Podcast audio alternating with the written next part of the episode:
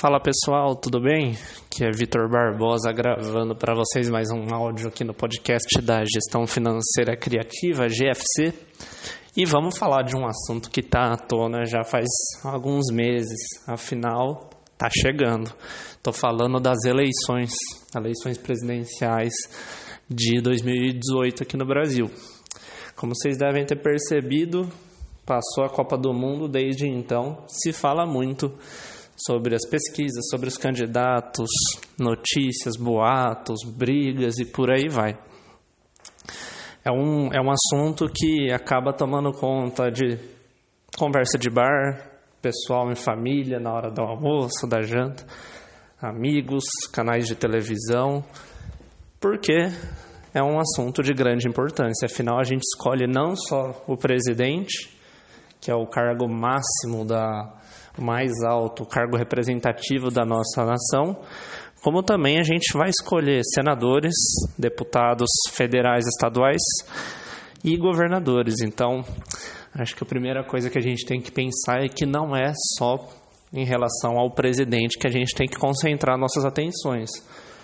Por mais que seja o assunto que mais é palco de notícias, o foco de debates, a gente também tem que se concentrar bastante, principalmente nessa escolha de deputados e senadores. Afinal, esses cargos formam um Congresso Nacional e é esse, esse pessoal que vai votar, aprovar e rejeitar e também fiscalizar as medidas dos presidentes e também no âmbito estadual dos governadores. Falando então a relação disso com finanças, investimentos, economia, todo ano, independente do país, todo ano que tiver eleições presidenciáveis, é, vai ter uma, um mercado mais alerta. É um ano de mais especulação, é um ano que, por exemplo, a bolsa de valores ela tem uma grande variação de altos e baixos. Isso acontece justamente por causa da especulação. Os países os vão ter nas eleições geralmente mais de um candidato, vão ter dois, três, inúmeros candidatos, e esses candidatos eles têm seus posicionamentos, suas ideias e suas propostas.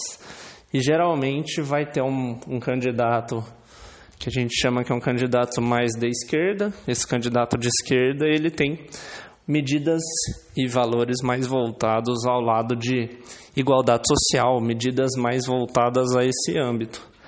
Já o candidato que a gente chama de direita, esse candidato já preza mais pelo, por um liberalismo econômico, um, voltado um pouco mais para a economia, para o mercado, o que acaba resultando numa desigualdade social um pouco maior.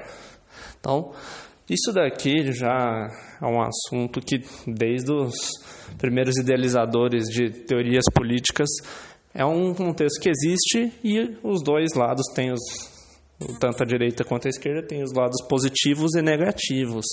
E na história, tanto do Brasil quanto do global, tem candidato, tem pessoas, presidentes que foram eleitos de direita que fizeram bons governos, mas também tem os que fizeram maus governos.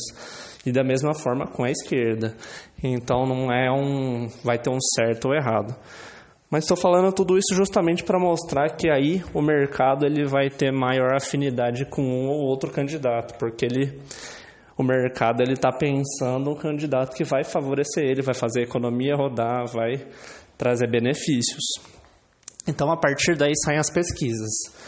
As pesquisas de diversos meios tal, vão mostrando qual candidato está crescendo, está caindo, taxa de rejeição, é, potencial do segundo turno e por aí vai.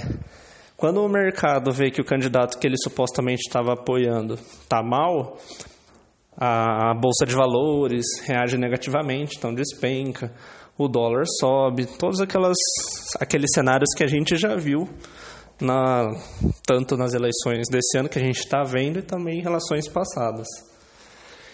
E também o cenário oposto, né? quando o candidato supostamente apoiado pelo mercado vai ter uma melhora nas pesquisas, sai na frente, tem um, uma chance de vencer maior, aí a bolsa sobe, as ações são valorizadas, o dólar cai.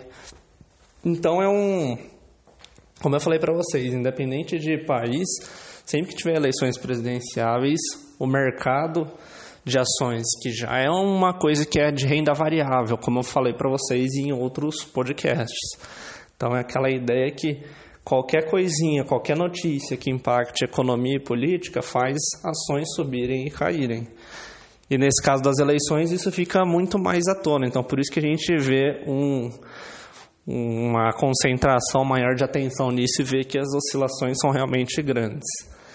Mas a lição para o investidor, você que investe em ações ou até algum outro investimento e vê que ele está sendo impactado, é que no curto prazo vai ser normal essa volatilidade, mas se você deixa para o longo prazo, isso vai ser diluído. É, deixando, comprando uma ação agora, vejo que está despencando, valorizando, mas de uma ação de uma empresa boa. E eu espero mais para frente, um longo prazo, sair desse período agora de maior tensão. Se a empresa é bacana, tal, a tendência é que no longo prazo essa ação vai valorizar. Até caminhando muito junto com aquilo que a gente já falou anteriormente de análise fundamentalista de ações. Então é, não é necessário tão desespero, nem um pânico, é um cenário normal.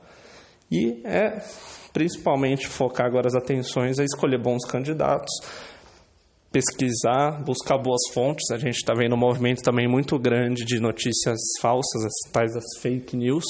Então vou ver as propostas dos candidatos, o histórico deles e lembrando, não vou focar só em presidente, preciso escolher todos de uma maneira inteligente, vamos dizer assim. Não vou ir como se fosse um time de futebol, sinto mais simpatia, vou votar nesse. Não, eu preciso entender, ver quais são as propostas.